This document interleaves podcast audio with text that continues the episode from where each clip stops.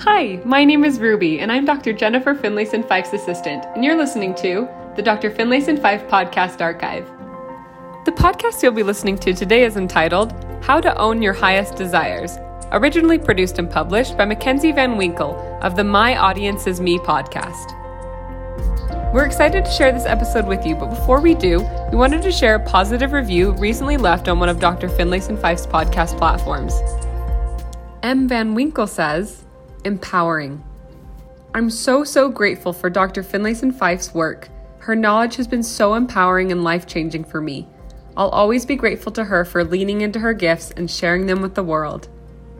Thank you, M. Van Winkle. Positive reviews can really help this podcast be discovered by those who are seeking to improve themselves and their relationships. We are grateful for all of the positive feedback that has been left recently, and we encourage you to leave a review on Dr. Finlayson Fife's podcast platform wherever you listen to it. Welcome, and we hope you enjoy this episode. Okay, I am so, so excited to have Dr. Jennifer Finlayson Fife on the podcast today. I have been listening to her podcast for about three years now.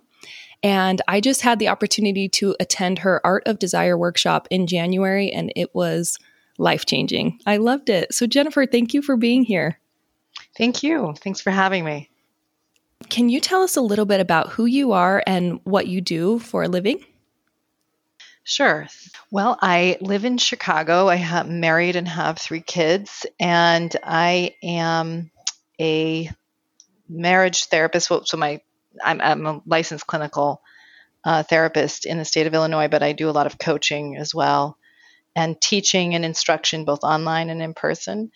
And the focus of my work, you know, really when I went into the field of counseling was the goal of really helping people have better marriages. I cared about that from a kind of early age and knew that's yeah. what I wanted to be proficient in, but also just the focus of my work and my dissertation led me to looking at the issue of sexuality and desire, especially in women. And um, my background is uh, LDS, Latter day Saint. And so looking specifically at the the ways that Latter day Saint women have internalized messages around sexuality and self and sexual desire uh, and how that translated into LDS women's experiences. And so that's what my dissertation research was on. But a lot of my teaching has been on how to help couples have more intimate uh, relationships, both emotionally and sexually, and also how to help women, um, especially, to confront some of the messages they've learned about what it is to be a woman, what it is, uh, what sexuality is really about, and how to offer them a healthier understanding of both so that they can grow into stronger women who have more peace with themselves and their bodies and their sexual relationships. That's so amazing. What an interesting and important work that you're doing, especially within yeah. religious cultures. Like, we don't talk about this a lot, and there's a lot because we don't talk about it directly there's a lot of messages that we receive. And it's really great yes. that you are out there talking about it and helping clarify and helping women get clear that their sexuality is a good thing. It's a God given gift. Yes, exactly. Love that. Yes. Yeah, I think that because, as you say, I think so much of the messaging is more implicit. And so the more that you make explicit what the messaging is, the more people can see it so that they can navigate with with more wisdom. And so that's a lot of what my goal is in helping people. Absolutely. That's awesome. And your your Art of Desire course, I mentioned I was able to attend that in January and you know, I'm a person who feels like I have a pretty good relationship with my body and my sexuality. I, have done work with that and and even having worked on that, being able to go to that course, it brought to light mm. so many things for me that I didn't even realize I had internalized. And it was just mm. great because you can't work on those things unless you're aware of them. Yes, exactly. Yeah. So it exactly. was it was wonderful. So, yeah, I'm so glad. I'd love to ask all of my guests, what is something that most people don't know about you? It's a good question because I I've talked so much that I lost track of what things I've said. yeah. so uh, but that sounds like me. I talk so much. Most people yeah. know about me. yeah, exactly. I'm trying to think what is something that most people don't know about me. I mean, there's probably things from my childhood, like you know, I was born with. Um, this is just one of maybe two things that maybe people, people don't know about me. When I was born, I had strabismus or crossed eyes, and so mm. I had to wear eye patches for the first several years of my life to try and strengthen my eyes. And then I had eye surgery when I was three years old, and then very thick Coke bottle glasses that I uh, wore until I was in my adolescence. And so I was I was an awkward looking child.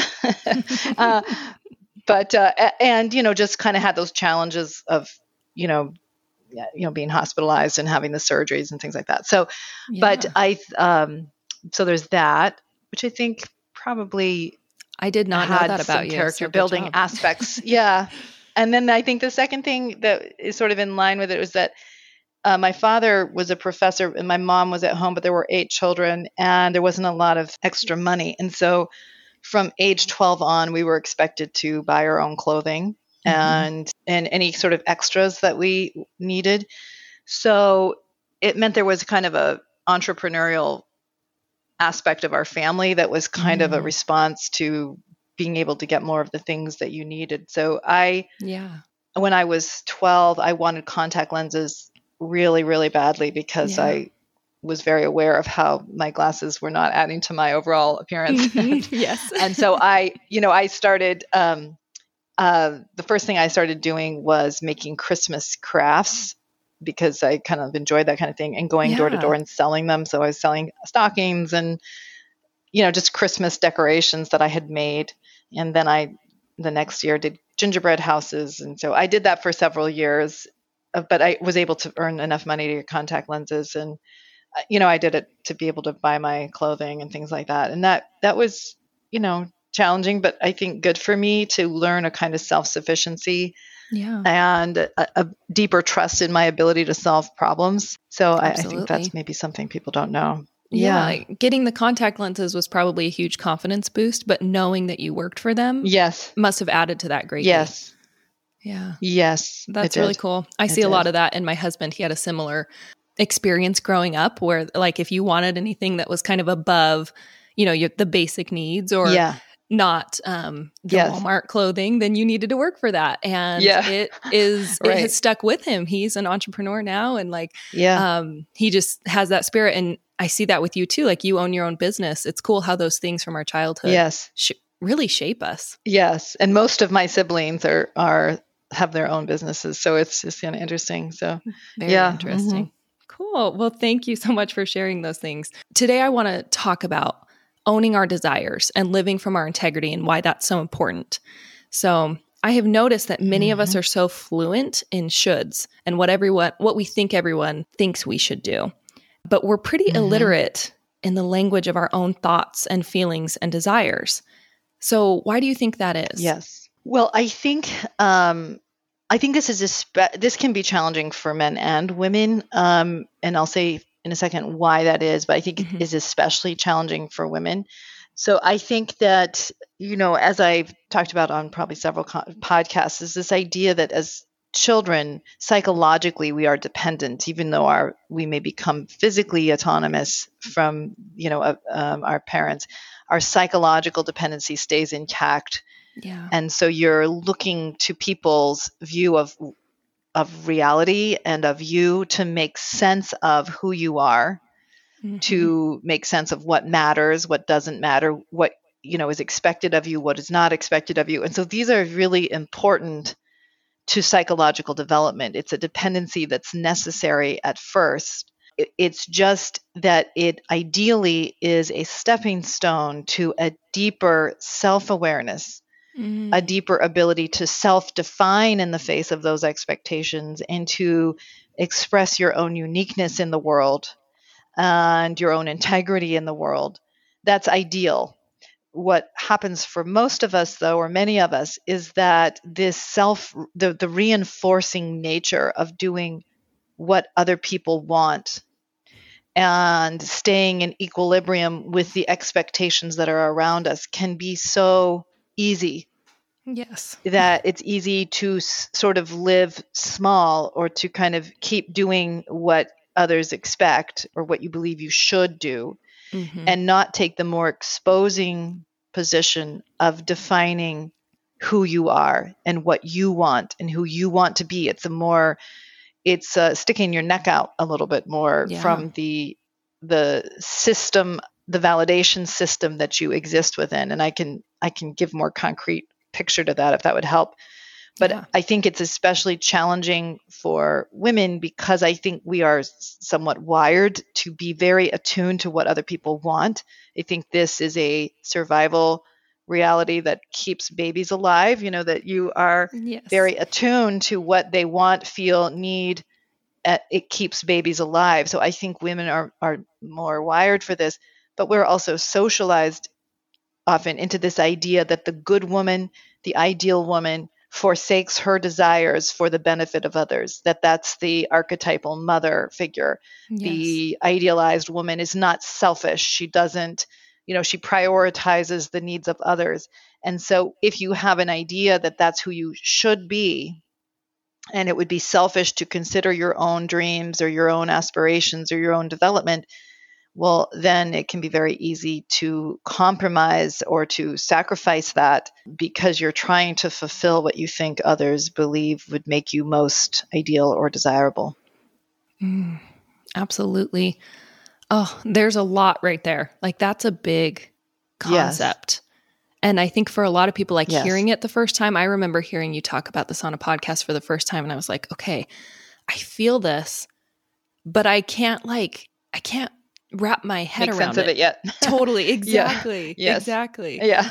But one yeah. thing I've noticed as I've kind of been wading through this is like, it does feel you were talking about how it can be easier to just go along with that validation and what um yes doing what other people want from you yes. and i've noticed it's easier up front but it gets harder as you go and i'm i'm starting to think mm. that if you're living from your integrity and your desires it's going to be harder up front but i'm hoping it mm. gets easier kind of as you go if does that make sense I, I think it does, uh, maybe with the exception of there may be places of high stakes where to mm. have integrity may cost you socially, depending on what's happening, or you know, if you're in a political position and to do yeah. the thing that has integrity is going to be great big losses for you personally.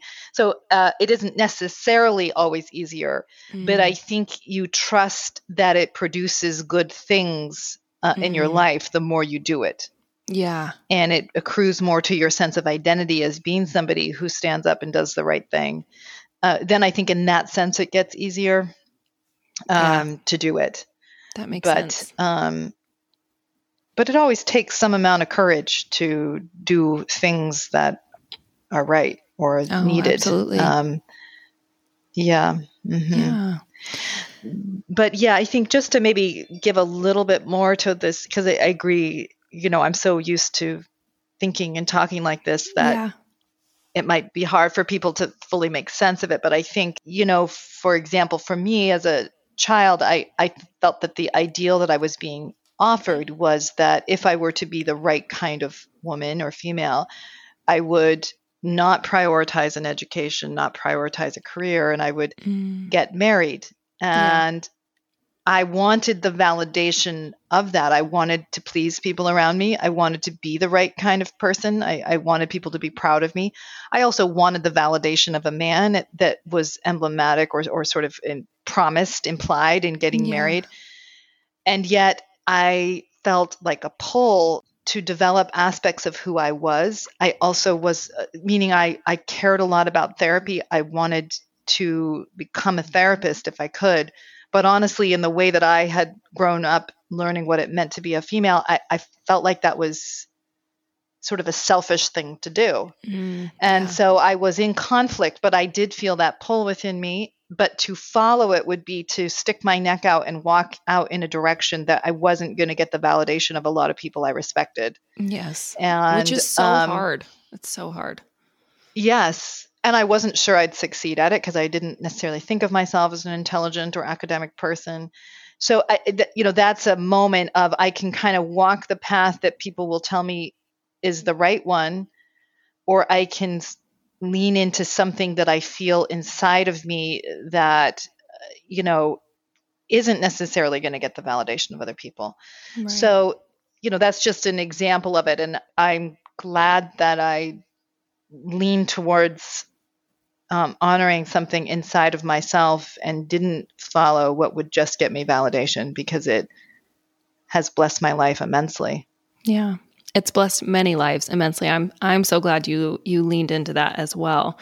Can we talk about why why is it so important to become clear about and own our desires and and lean into that? Well, the way I would first characterize it is to lean into our higher desires, right? Because mm. I think mm. in general, a lot of us are afraid of desire. And for some of us, for good reason, because sometimes our desires pull us in ways that are bad for us. Mm. Um, and so uh, the desires I'm thinking of are the kinds of aspirational desires that are about growing into someone that you respect more. It's about developing your gifts and your capacities. It's about doing what you believe is really right, not necessarily what other people have told you is right, but that you honestly in your heart believe is right.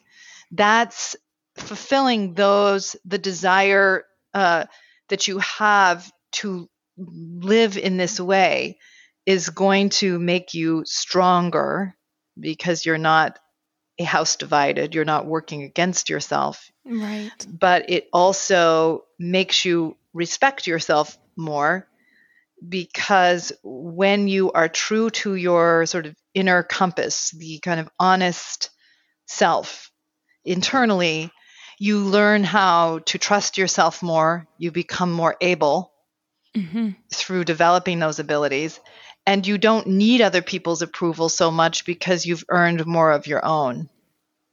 Yes. Oh, I love that. And thank you for clarifying the higher desires. It's not just every whim or yes. fancy that comes to your mind. It's it's those things that you feel in your core. Yes. Like for you, your education was that thing that you felt in your core was important yes. Despite the messages you'd been given. Yes. Yeah. I, yes, I exactly. And, and the you know the lower desires are the kinds of desires that actually make they don't expand you, they make you lesser. Mm-hmm. So they may mm-hmm. feel good in the moment, but they're ultimately entrapping or compulsive or undermine your self-respect. Those are the lower desires. Uh, mm-hmm. Uh, but higher desires, they expand you. They take some courage to lean towards them. Yeah. They make you stronger.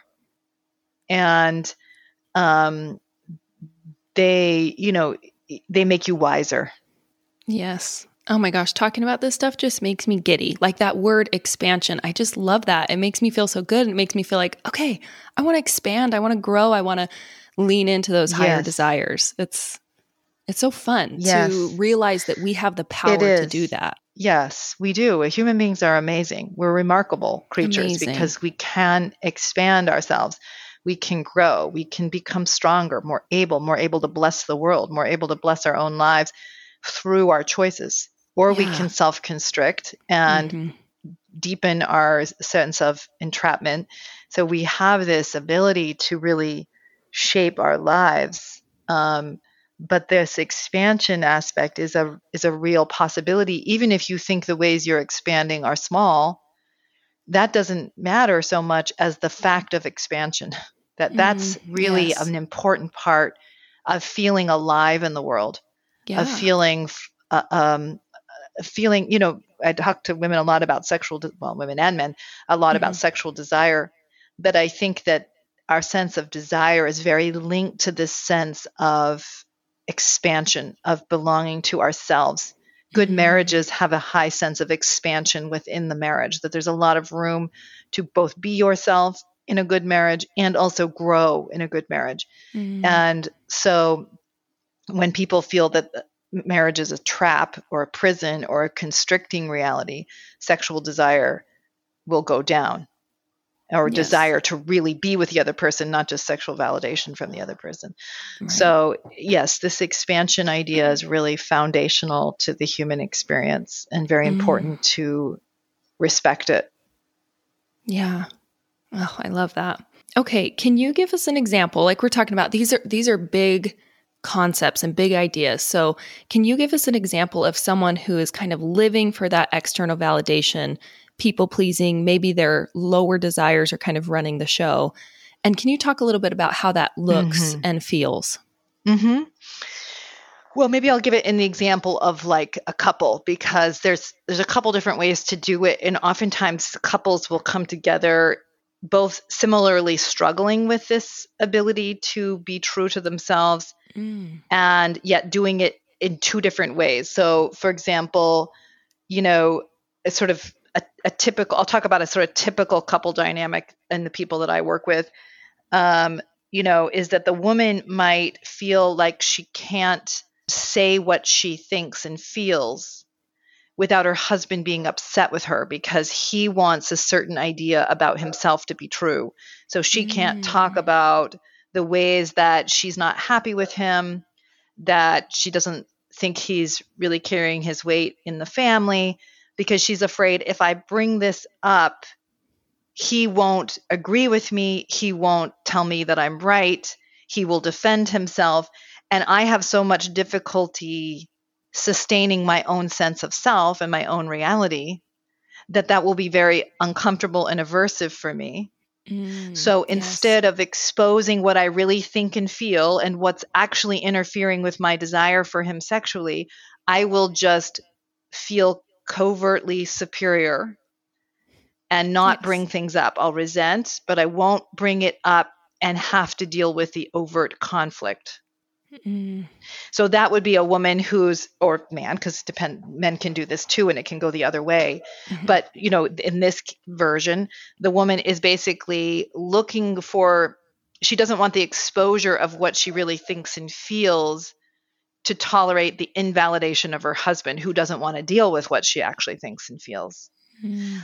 On the husband's side of it, he handles his sense of self by basically demanding that the wife sees him as a good, well intentioned guy, even if sometimes he disappoints her.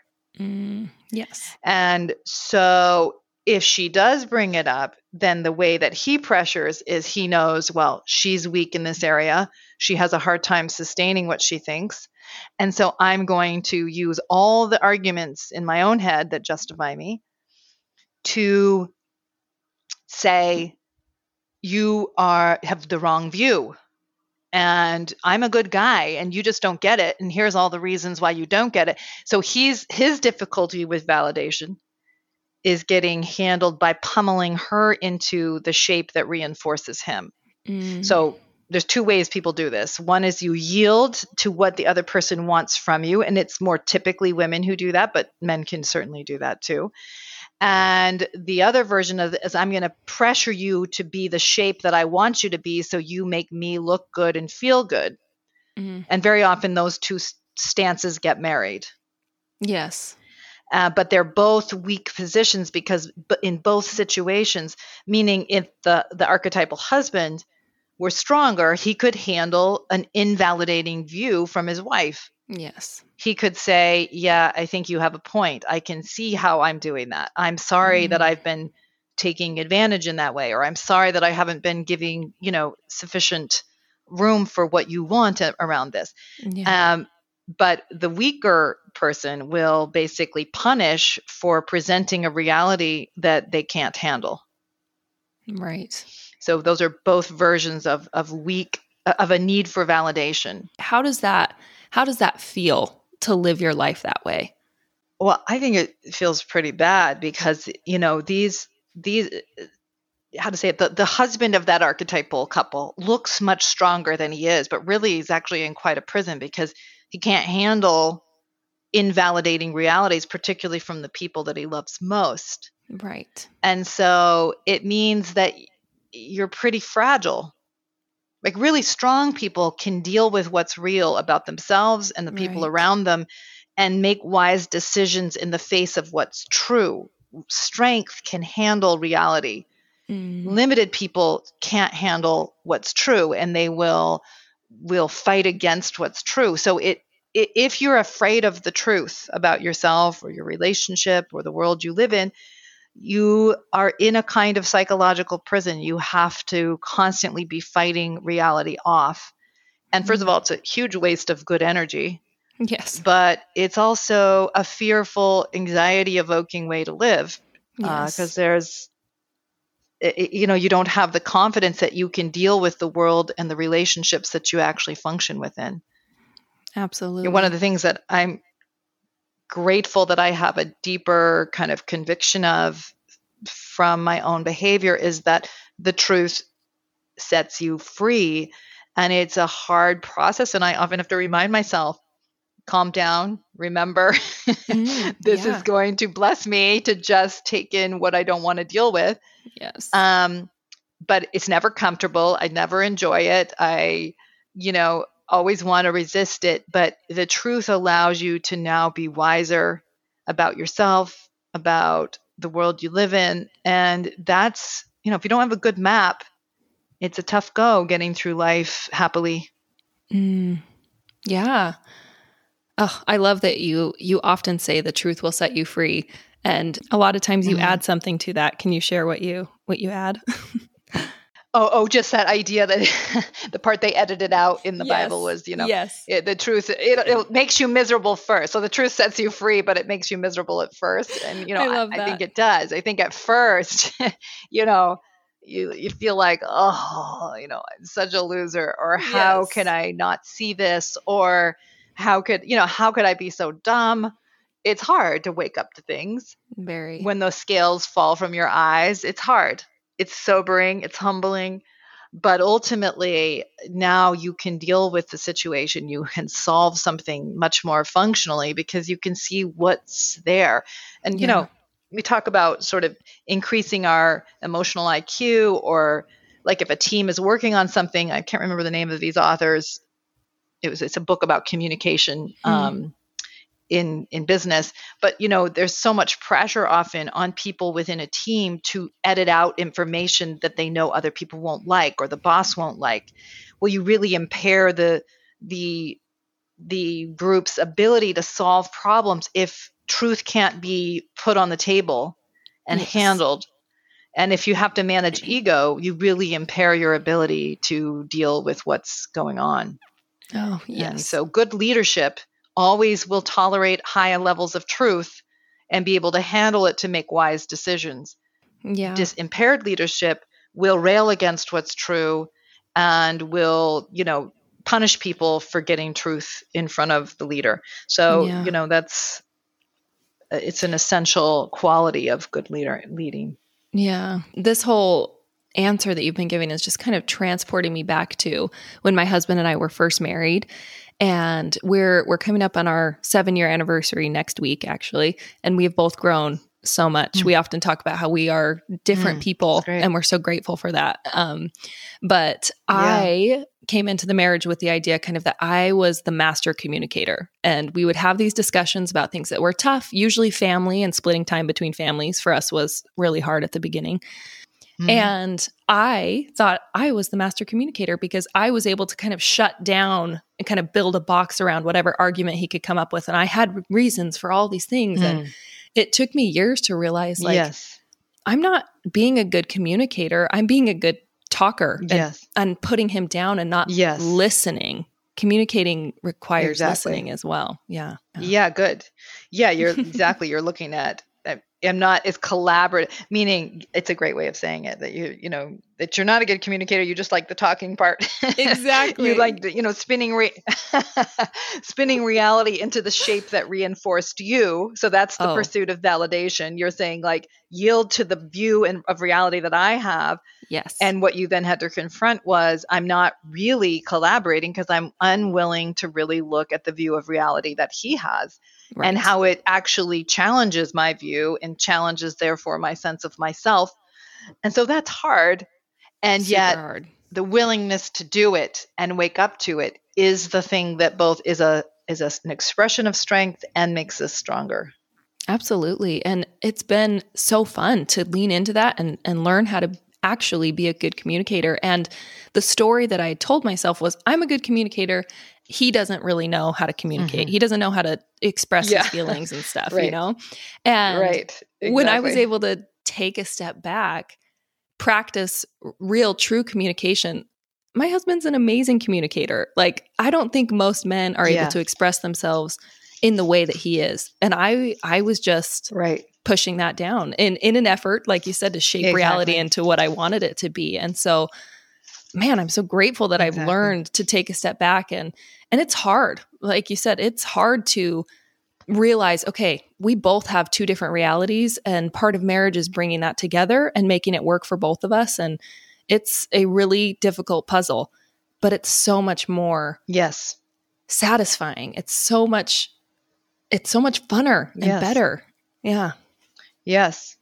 Right. You're you have gone through, you know, the process of turning from two individuals fighting f- for whose reality is going to prevail Yeah. into a partnership yes. and it expands you. You know, I mean even though at the time that you're sort of waking up to your spouse's view, you feel like you're it's getting you're losing yourself in in a not good way.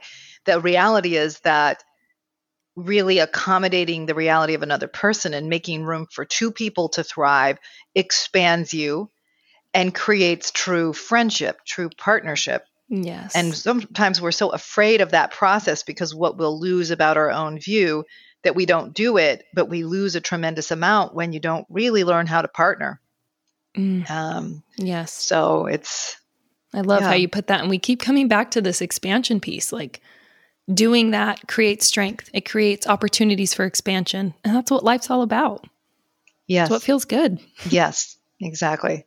It's that's right. So we talked about how it feels to be living for those lower desires for people pleasing, external validation. Can we contrast that? And and you shared how it's really a prison. It's a fearful and um, anxiety provoking state to be in. So can we contrast Mhm. that with an example of someone who is living from their integrity and their higher desires? And and how does that feel? Well, maybe I'll just use the same kind of bad, you know, the bad version of the kind of husband and wife Yeah. um, validation seeking positions.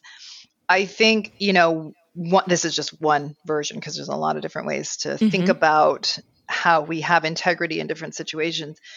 But, you know, for example, if the wife were to occupy a higher integrity position, she would say, Look, I want to have a good relationship with my husband. I want to desire him sexually. And this Mhm. issue that I'm not dealing with is interfering with that. I don't want to just resentfully accommodate him sexually or emotionally Mhm. anymore because it's bad for me and it's bad for our marriage. And it's bad for a good sexual relationship because we have sex, but I resent him. And Mhm. so I want, I am afraid, but I want to occupy a higher integrity position in this marriage in order to create something better. Knowing that if I start to speak up, I'm going to be anxious, he's going to be anxious, there's going to be more conflict, and uh, there's no guarantee that he's going to hear me or change it.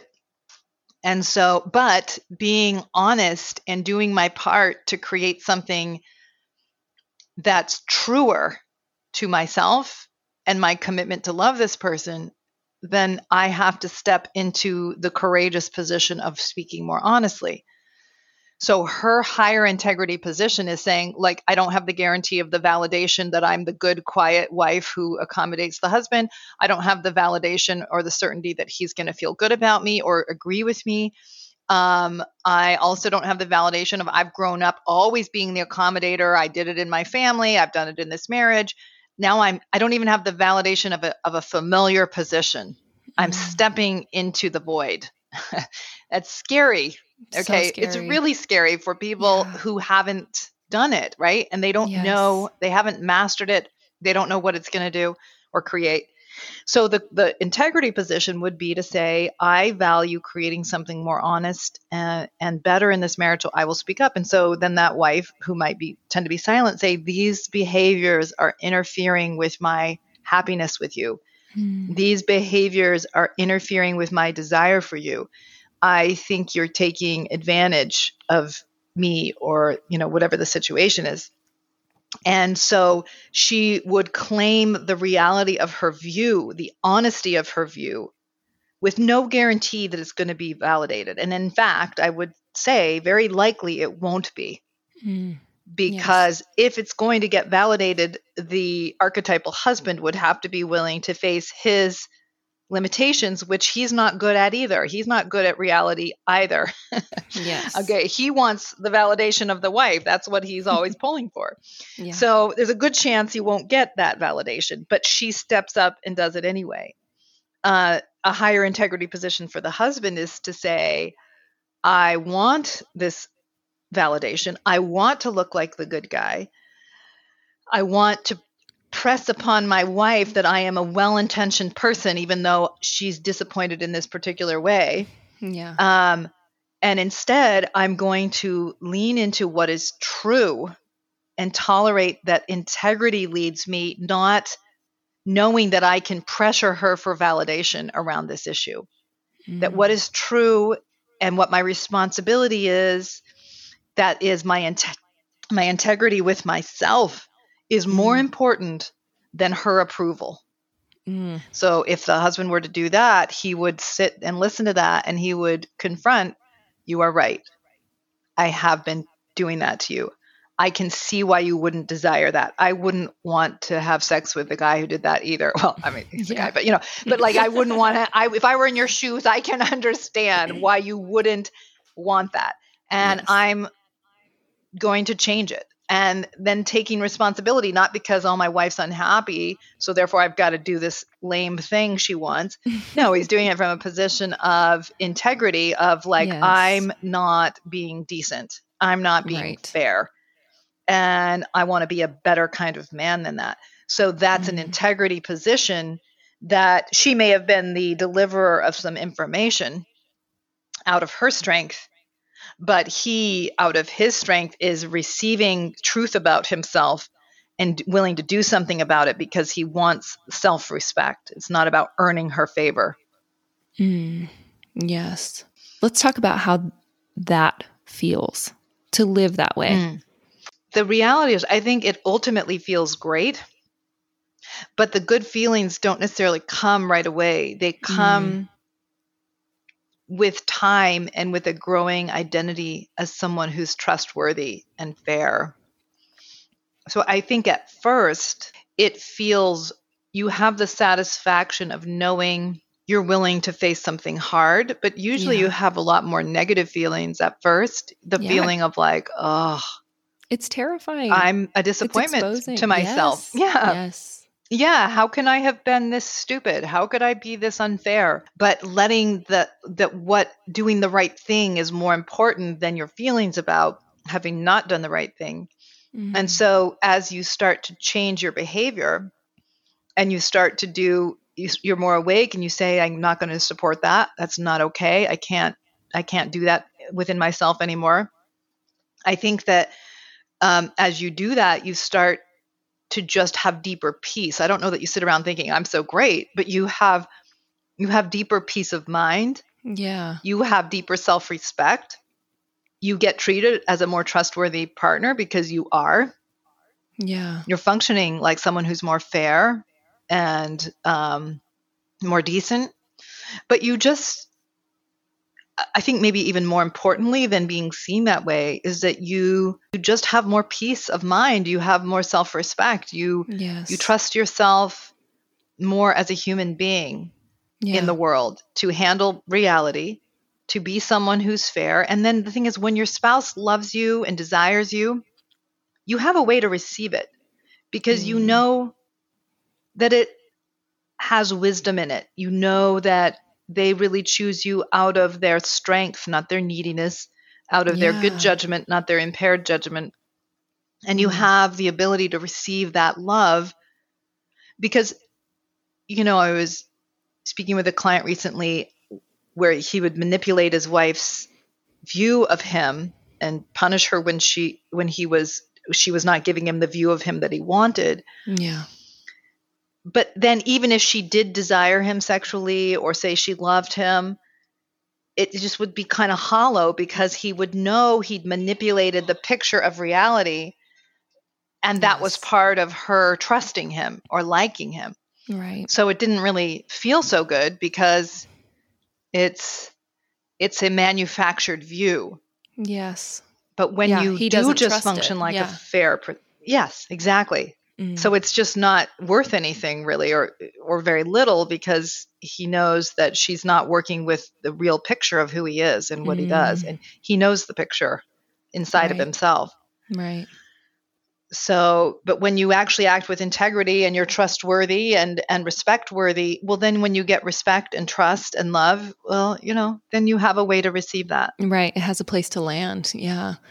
Yeah. I'm That's just thinking right. about how important it is to trust yourself. And I'm, I'm thinking, like, how does it feel to be with someone that you trust? Maybe that for you is a grandparent. Maybe it's your spouse. Maybe it's a sibling. Like, just that, Mhm. that comfortable feeling of being with someone that you really and truly trust. Yes. And then to think, oh yeah, we are with You have a ourselves home. Mm-hmm. 24 7. So to trust yourself that that's way right.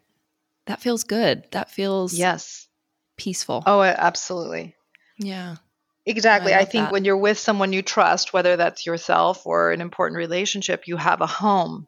Mm, You know, and a lot of people come out of homes that were completely untrustworthy. The characters within that home were untrustworthy, and so they yes. they have learned how to screw with reality coming out of that home. And so Mhm. they don't have peace with themselves and they don't have peace in their relationships as adults. And it's it, it must be so exhausting even to be lying down in bed at night and to not trust the person next to you Yeah. and not really trust yourself either. So I think as you create more trustworthy behavior within yourself, not only do you uh, create more ability for a relationship to be at peace, but you can be at peace in your own skin. And that's just in, in a world that's full of so much chaos and uncertainty. To be able to be at peace in your own skin is is is a very kind thing to do for yourself. yes. It's invaluable. Yeah. Wow. Yes, it is. Mm. Thank you for such good examples um, and kind of describing how that looks and how Sure. that feels. So good. Sure. Okay. So I hope people who are listening are are liking this, are feeling excited about the possibility of trusting yourself, of expansion. I know that's how I feel every time I listen to your podcast. And then I am done with the podcast. I get back to real life and I find myself kind of stuck with this question of like, okay, I really want to live from my higher desires. I want to live from my integrity. But what is that? Mhm. I don't even know what it is. Like we have so many, you know, social messages and Mm. and messages from our church and our society and our family that we internalize. So, how do we begin? Where do we even start to tune in to our higher desires and figure out what we want? Well, I think there's probably two ways that I think about that. Okay. Um, three ways, maybe three. Um, I think that, okay, maybe four. Sorry. Let's go for I it. See if I can articulate this. Okay. I love it. okay. Uh, um, okay. I I know it's a big question. One, it is a big question, and I'll see if I can get as concrete as I can or, Yeah. about it so that it's more achievable. But yes, it's a big question because I think uh, seeing where we're being entrapped by validation um, is one aspect of it. And then this process of developing into a unique expression of humanity is another process. And um, one important, there, there's two different ways to think about how you come about this. I think one of the important ways to develop into a more solid person is to look at and take in information about where you do things that are self deceived. So the self deception in the pursuit of validation is an important thing to see. So, you know, for example, that archetypal couple I'm talking about, Yeah. you know, that prior to getting some good coaching or therapy is often not even really aware of how one is chronically yielding resentfully and the other is chronically pressuring instinctively Mm. that a lot, a lot of times they are blind to the very process that they are repetitively and um, unhappily involved in Yes. meaning it's not bearing it, it creates equilibrium between them but it doesn't bear any fruit in the marriage and so the first thing is where you, when you wake the willingness i made a commitment to myself when i was about 17 years old and i was reading a book um, on self-esteem where the the author said something about the importance of being honest with yourself and at the Mm. time i just didn't even really know what that meant I, conceptually it felt compelling but i couldn't quite figure out what it meant Yeah. but I made a commitment that I was going determined to know what that meant and to live by it. And and I, you know, started to really struggle with that. What does that mean? And where am I not honest with myself? And where do I deceive myself? And so I became much more aware of this issue and started seeing all kinds of places where I would tell myself one narrative that was not really um, it, honest with myself. It was just a comfortable narrative. Yeah. And so I started pushing myself to just face myself as honestly as I could to deal more with reality. And I'm really grateful I made that commitment because I think that's probably been extremely, like, uh, of everything I've done, maybe the most important thing because it's allowed me to just keep dealing with what's real about myself and um, incorporate what's real into my choices because then my choices became more a function of strength and more likely to accrue to something good within me because I'm dealing with more of reality. So that's that's one way of doing it, which is you're looking for your self-deception. You're looking for the ways that you function in a way to hide, either use another people person or yield to another person. Mhm. So I know this is very conceptual and you know my courses, my online courses are all about trying to help people see Yeah. where themselves more accurately and to see what they're hiding from or where they're you know, the questions are designed to help people be honest with themselves because there's so that's where all the resource lies so there's that point the second aspect is this aspirational creative process and you know as i talk about this a lot in my art of desire course the women's course of that that you are gifted at birth with capacities that are innate to you interests Mm. proclivities you know just things that the way you're born into the world are specific to you but they are very primitive nascent kind of capacities and so how you interact with the world is going to have a big impact on how those capacities either die or get stronger or get expressed in the world and it is very much a reflexive process between you and the world. You know, for example, I think I was probably born with some interpersonal intelligence that was higher than most people.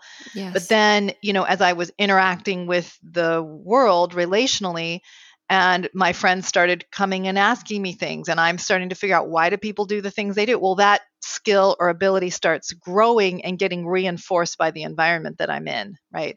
yes. So, uh, so I think that this de- self-developmental process is really, really important. And sometimes people think of it in the idea of who am I supposed to be? There's some, you know, roadmap that's been predetermined, and I'm supposed to figure out what it is because I'm supposed to be X, Y, or Z. Mm, I yeah, think that's a very Yeah. common idea, but it's a Mm, Exactly. I think it's a terrible idea. I think it's a Okay. terrible idea because it puts you in the wrong position. It's like you're constantly trying to figure out like there's some idea about what I'm supposed to do. And it's not this acknowledgement of the f- idea that you are a that it's undetermined, that you are a Oh. creative being in a complex world who could take her or his skills in multiple directions and make a difference in the world if you choose to. So there's a lot of mm, problems Yeah. that exist in the world, a lot of things that need solutions, a lot of ways that you can make a positive impact on humanity. And the people that are happiest and happiest in their careers have found a way to ha- to solve a problem, to do something that is valuable in the human experience. And so, you know, rather than the following my passion or I've got some nascent, you know, some some predetermined reality I've got to fulfill, mhm. it's much better to say what is going on in the world that I care about and how can I develop my capacities to be in response to that. Mm. You know, so for example, I as a child heard a lot about the importance of marriage growing up in my faith. And I valued the idea of marriage. I wanted to get married. And I also saw a ton of couples around me who looked very unhappy to me. Yes. That they had yes. like six kids sitting between them and they are on either end and happily so, right? Yes. and so because I was perceptive enough, I think, you know, I could see that this idea of happy happy marriage was a bit of a fantasy because I saw a lot of unhappiness.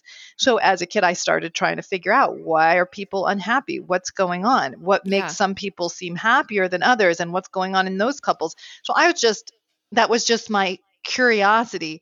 And then I became clear like I would like to become somebody able to help couples. to help people. Uh, yeah. You know, and there's more between that decision and ultimately getting there because I think I got afraid of it and I went and pursued something else. And then I Yes. finally came back to, I really want to do this. yeah. But then in the process, I started to have other possibilities. The issue of sexuality became really clear to me, the issue of self became really Mm. clear to me as I'm trying to solve it. And so then that fostered the development of other capacities. So I guess what I'm trying to say is is that there's this interactive process that's saying that that I want to solve something or be able to help people around something and that's developing my skill, my interaction with it plus giving me a clear sense of who I want to become. Yes. But it's really choice and desire driven, not predetermined Fate. to become Yeah. the person you're supposed to be. It's not fate, Mhm. exactly. Yeah. It's not fate. yeah. I think there's probably a lot of ways I could have interacted with the world and found something meaningful. and right. created This is the path that goodness. ended up coming and created goodness. Exactly. And so I see it as like, look, we're, we're in a very needy world and we have a lot of capacities and it just takes courage. You, you have to tolerate invalidation on some level. Yeah. What if I walk down this path and I don't like it? What if I'm not good at it? What if other people think I shouldn't be on this path? Right. What if nobody needs it after, you know, even though I really value it myself? So I think that there are no guarantees. And the more we're looking for guarantees, often the more entrapped we are. Mm. You know, you want to be wise. You don't want to just go do something that has, there's no uh, uh, evidence that it's needed or valuable. Right. But right. I think that, you know, th- it is inherently a self exposing reality to develop yourself into something unique. Mm. Yes. Yeah, but I think those are the two foundational realities. I think some of the interfering pieces are the issue of validation seeking and how we like want to hide behind what other people expect of us. And resentment, as I talk about quite a bit, is often a signal that we are betraying something in ourselves and doing what makes other people happy, perhaps, but hiding behind those expectations and not dealing with something that we desire or that we're shutting down. You know, because when you shut down this inner compass, when you distort that inner compass, right? It's not like a perfect compass that's saying walk here, okay, but it's it Right. it leads you in a direction. If you if you are so afraid of the direction it's pulling you in that you shut it down or you corrupt it by what everybody else is saying, um, and you don't follow it, I think you pay a really big price for that. Can you just state those those two things that you talked about again one more time for us? Sure. So there's there's the issue of self-honesty. So the ways that we deceive ourselves into weaker selves. And so this Mhm. issue of being willing to wake ourselves up in a moral sense to what we're doing, to where we self-betray or we betray others, where we're dishonest with ourselves or dishonest with others. You know, this kind of being willing to face what you see as true. So that's the Mhm. kind of moral aspect of it and Yeah. the kind of backbone of a self that's really important. And then there's this creative, self expressive element of self that's about and these are linked ideas they they they they rest upon one another. But but um, that's about how do i take who i am and develop capacity where i can do something valuable make a difference in whatever sphere that is. That may be Mhm. in the four walls of your home and as a parent. That may be in a specific developed capacity that makes a difference in the economic world or the social world. But doing something that has value to humanity is Eh, how do I take the gifts I have and develop them in ways that could make a difference in human to humanity? That's so powerful. And I I'm really loving that you pointed out it's not this path that we're trying to discover or find. It's not fate, it's not predetermined. It's just we are born yeah. with a capacity and ability yes. to create goodness. And yes, you have the exactly. choice to direct how you're going to do that in the world. That's yes. really freeing. Exactly. Yeah. Cuz I feel like we're we're Exactly, totally, it's really freeing. Yeah. yeah. We're given yeah. this message that there's some specific thing that we're supposed to do and a lot of us I think spend our whole life trying to figure out what that is rather than actually doing. Right. Mm. That's exactly. And I see a lot of when people do that, they waste. They're kind of looking for security, really, in sort of a way to justify waiting for security of certainty yes. Yes. and not having to tolerate just the exposure and the responsibility that's fundamental to forging a self in the world but I think it also sets you up to look for signs and signals and reinforcements and so on. And and I'm all for good judgment. Yes. But sometimes when you're looking for signs, it actually interferes with your good judgment. Yes. Like, is this a risk I can take? Is this a risk I can tolerate? Do I think it's uh, wise enough to step in this direction and to invest in this reality? rather than you know god told me i should move here you know um, mm-hmm. and so i'm waiting for this reality to unfold rather than what am I actually doing and creating, right? Yeah. Yeah. You know, the high idea of pray like it all depends on God, but work like it all depends on you. It's I think that's that's a good idea. Good way to approach it. Because yeah. you know, I I think yeah, you know, I think in my own life I I think I see God more looking backwards that there were opportunities and places or invitations to step towards something and to solve or to uh, get stronger in some area. But I, at the time, it wasn't like I'm looking for that reassurance. It's more that I'm working hard, developing abilities, following my heart and inner compass, and then possibilities present themselves because you're able to respond to them mm. or reach towards them. Yes. But I think if you're looking for that, you can't see it. You can't see what's right in front of you because you're too busy looking for reassurance. And so yeah. it's that validation seeking versus creative integrity based you know uh, engagement with the world yeah. When I was going through my graduate program, I I knew that I wanted to do it. I had that strong pull similar to what you've described of like education is so important and I want to pursue this. But I had this underlying anxiety of like mm. I'm I'm we've been married for about 5 years. We've been waiting to have kids for so long. I wasn't getting that mm. validation mm. from kind of our culture of being a stay-at-home mother, um, mm-hmm. getting married and having kids right away and that was that was tough to deal with. And I mm-hmm. used to mm-hmm. joke that I wish I could just get an email from God telling me when I'm supposed to do what and mm-hmm. how how I'm supposed right. to start our family and when I'm supposed to have kids and it's interesting looking back now like you were describing I see so many invitations mm. and I'm so grateful that I took the ones that I did and I'm realizing like I didn't need mm-hmm. that email. My life is being guided. Right. Um but what has always made the difference right. is that I took a step forward using my judgment. That's, that's right. That step forward. That's exactly how I would think of it. That's the mechanism. Yes. Stepping yes. forward with with their with your best judgment. Like yes. What is, what do I think is wise? What do I think is is sort of you know sometimes we tell these stories culturally of these you did this thing, it didn't make any sense, and then all these great things happened. Um, yeah. I just don't think they're very helpful stories. Like, yeah, I, I just I think that's extremely the exception. I think the basic rule is that people who've created good lives have just been in a pattern of consistently good judgments, of assessing the risks, assessing the upsides, and taking deep responsibility for their choices. Um, yeah. And bringing everything they can to bear on that choice. And so I think when we're imagining that, you know, God's orchestrating the whole thing and, and we're just puppets and, you know, we may have no idea why we're doing this, but just everything's going to work out. I, I, I think that's absolutely the exception. And I have, at least in a clinical sense, many more examples of people who make those choices and are just making lots of impaired choices in their lives based on some fantasy that God's going to fulfill something rather than really a deep Yes. responsibility for who they are. There's more external locus of control rather than an internal one. Well, we talk about so much in our faith agency. That is a gift that God has given to us, and He Yes. expects us Exactly. to use it. Yeah. To be an agent of change, Absolutely. to move forward. Yeah. Right. Yeah.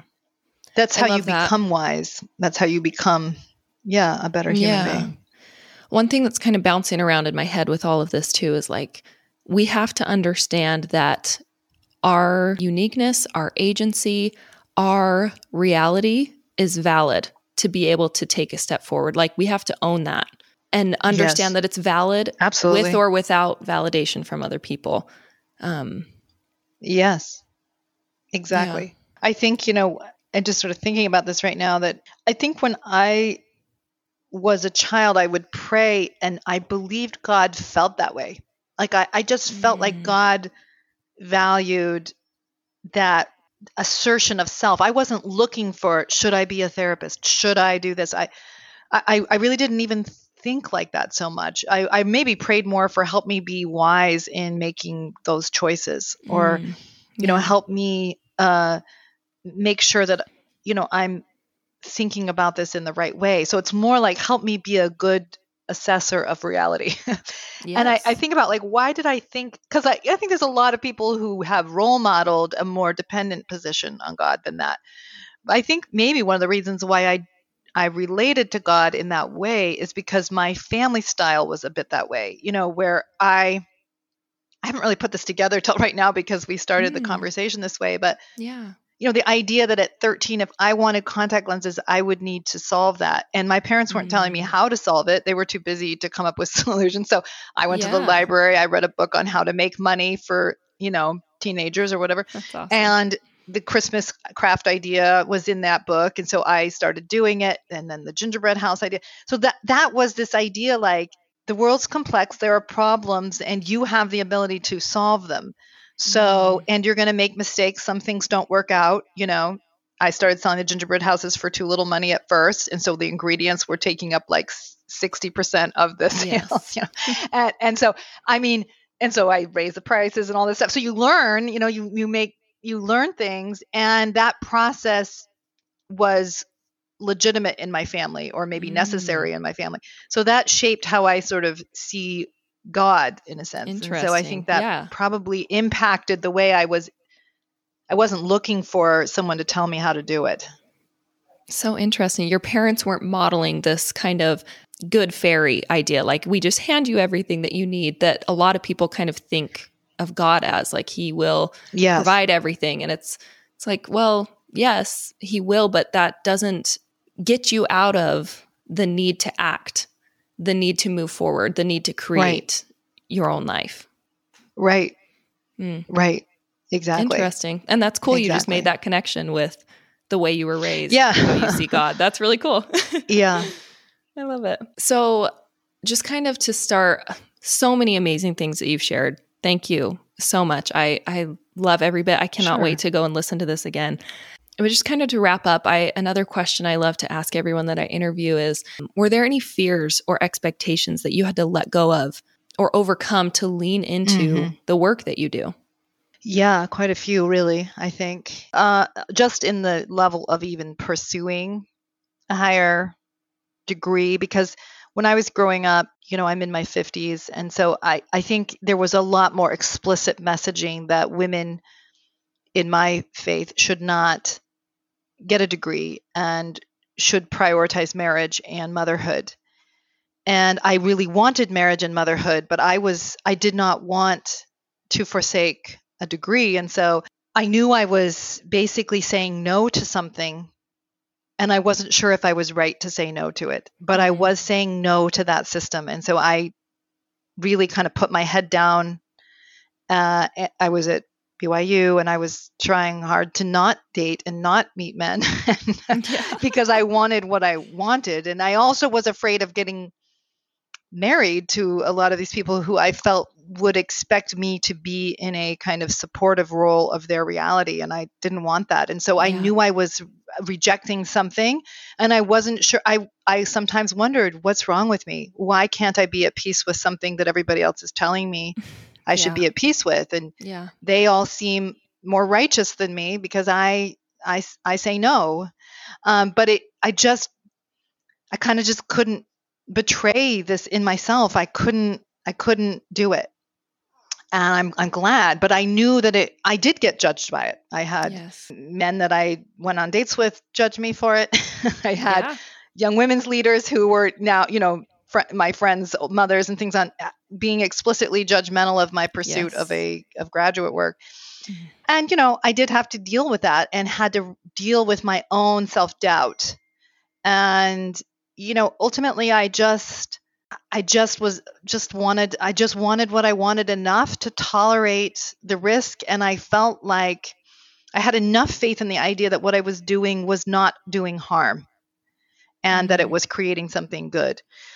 Um, and I'd had some experience at that point in my life being willing to admit to myself what I really think thought was true and what was right. And I had enough confidence in myself to tolerate the invalidation. It's not that I was perfectly certain, but I just felt good enough about it to keep pursuing it. Mm-hmm. And then, you know, as I started to come up with a dissertation topic and um, which was you know LDS women and, and sexual agency and so on. I I was really afraid like if I really write this honestly, I'll have no place to publish it. I'll have no and I might even get censured if I'm really going to kind of step in and look at what I think is wrong. And I don't want I don't I this is my group. This is where I want to be. I, I'm not yes. trying to destroy anything. I'm trying to help something, but maybe it will be misunderstood. Yes. And maybe I'll be misunderstood. Yes. But I wanted to be honest enough to look at it honestly as I could. And um and so that was scary. I think it um stressed out some people that I, you know, extended family that I think were worried that I was doing something destructive and Yeah. Um I wasn't sure it would even have a landing place at the time, but wow. it mattered to me. I I felt like I wanted to do it. It felt important to me, even though I couldn't figure out exactly what who it was going to serve. But um, because this was all pre-internet, you know. I mean, yeah. Well, I there was email, but there was no there was no World Wide Web of, and podcasting and all that. Yeah. So you know, yes. anyway, so and then just speaking out honestly, you know, sometimes I do get harshness and pushback, um, and I just have to remind myself of why I'm doing what I'm doing, which is my hope of being able to help people to see clearly enough that they can make decisions out of their integrity and out of their wisdom. Yes. You know, whether or not they see things the same way that I do. Mm, that's so strong and so brave of you to lean into that. I I can see that there were multiple barriers and, and fears that had to be overcome, but look at all the goodness you've created. So I'm so glad you kept pursuing it. Yes, and and even like from a selfish perspective, I'm so glad because because it's how you create peace in your life and peace yeah. with yourself. I'm so grateful that I've been able to be helpful to people. I feel incredibly just I, I almost I don't know how to say it. Like it, it it shocks me sometimes when I'm standing in front of a room of people that have come to listen like yeah. how did I get here? How yeah. is it that I get to be so fortunate to be in this position? So I'm very grateful for that. I guess what I would say is I'm just no matter where this ha- went, I'm just grateful that I learned how to keep strengthening that inner compass.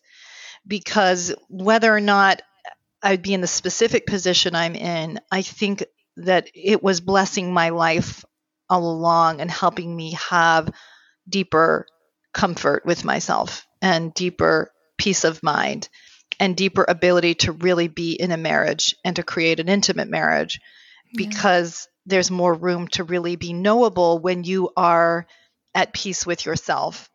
And so the career part of this is the frosting. It's mm. and I'm mm. grateful for it. But the more important process is the internal one and what it creates within your most intimate reality of yourself and your relationships. Oh, I love that. Thank you so much for sharing everything. I'm just on cloud nine. I it's love visiting with you. Thank you so much. Thank you. Um, Thanks for having me, Mackenzie. I would love if you could share where can we go to find more of your work and um, the courses and things that you have available. Sure. So just my website is finlayson-fife.com. On my website there are so I have four online courses. I'll be adding a fifth one this fall, um, but the four courses are there's two couples courses. Uh, how to I'm sorry strengthening your relationship. So it's a mm-hmm. course designed to facilitate just a a more collaborative, peaceful, happy relationship and really deals with these issues of self confrontation and self awareness and how you're playing into a dynamic in your marriage that interferes with its growth and mm-hmm. interferes mm-hmm. with deeper joy and then a enhancing sexual intimacy course that is looking at the sexual relationship and is looking at the meanings that you're creating as a couple that are perhaps limiting how how passionate the marriage is, how meaningful and rich the sexual relationship is, and how what you can do to change it um, and make mm. it better.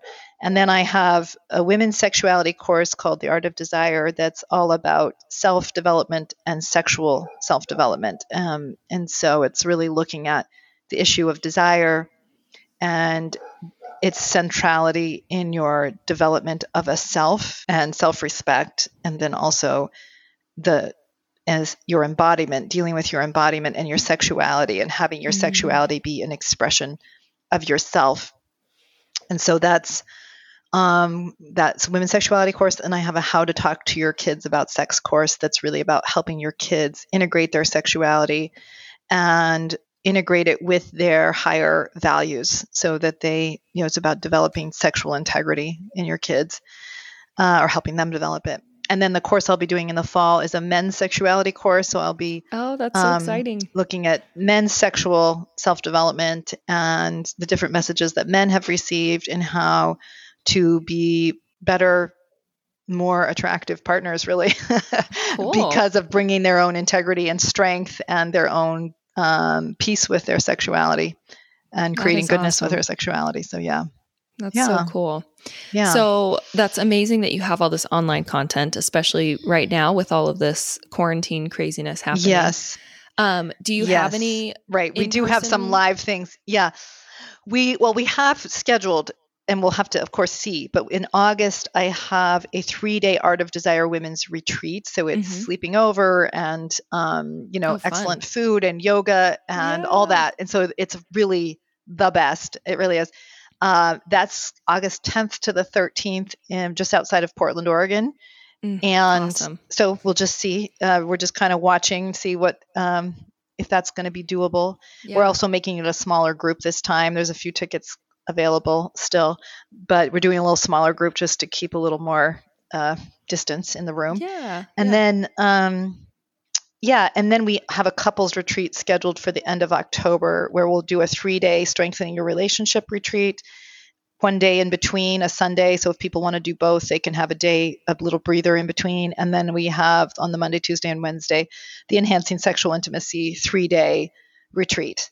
So these these live workshops are really pretty amazing because it's really stepping away from the kids and stepping away from all the distractions and immersing yourself in to these principles and ideas and uh, being able to self-reflect and, and if it's the couples thing in conversation with your spouse yeah. so um, so they're they're very valuable experiences and i hope we'll be able to do them and if not we'll you know, we will be postponing them until it is yeah. safe to do so. So, where are yeah. the couples courses going to be in October? Uh, they'll be in Jackson Hole, oh, uh, awesome. Wyoming. So we have it every year. So we've done it for this will be our third year, and uh, it's a beautiful hotel there, and and so uh, cool. yeah so my yeah, my good great. friend and i both mm-hmm. came to your art of desire course together and we left and came back and told our ah. husbands we are going to the couples course. So we can't wait. I'm glad oh, to yeah. know that there's one in October. we'll get signed up and we'll yeah, see you there. Great. great. Great. Yeah, I haven't started post I haven't posted the tickets yet, but we got to we'll get them up just so that they're available for people to. Awesome. And of course if we cancel anything, everybody would get a full refund, of course. Yeah. So, yeah. So, yeah. Well, mm-hmm. I'm on your email list, so I will be notified and anyone else who wants great. to be, get on the email list. yeah, it's good to be on there because they sell out fast. Yeah. Yes. Well, Good. Thank That's you great. again so much. I so appreciate your time and sharing your knowledge so freely. It's really blessed my life immensely, and I hope Thank that this you. episode is able to reach more and and bless their lives as well. Thank you so much. Thank you for listening. If you'd like to learn more about Dr. Finlayson Fife and the work that she does, check out the links in our show notes below to learn more about where you can find Dr. Finlayson Fife's website, her online courses, information about her upcoming events, information about her free Facebook group, and more. Thank you for being here.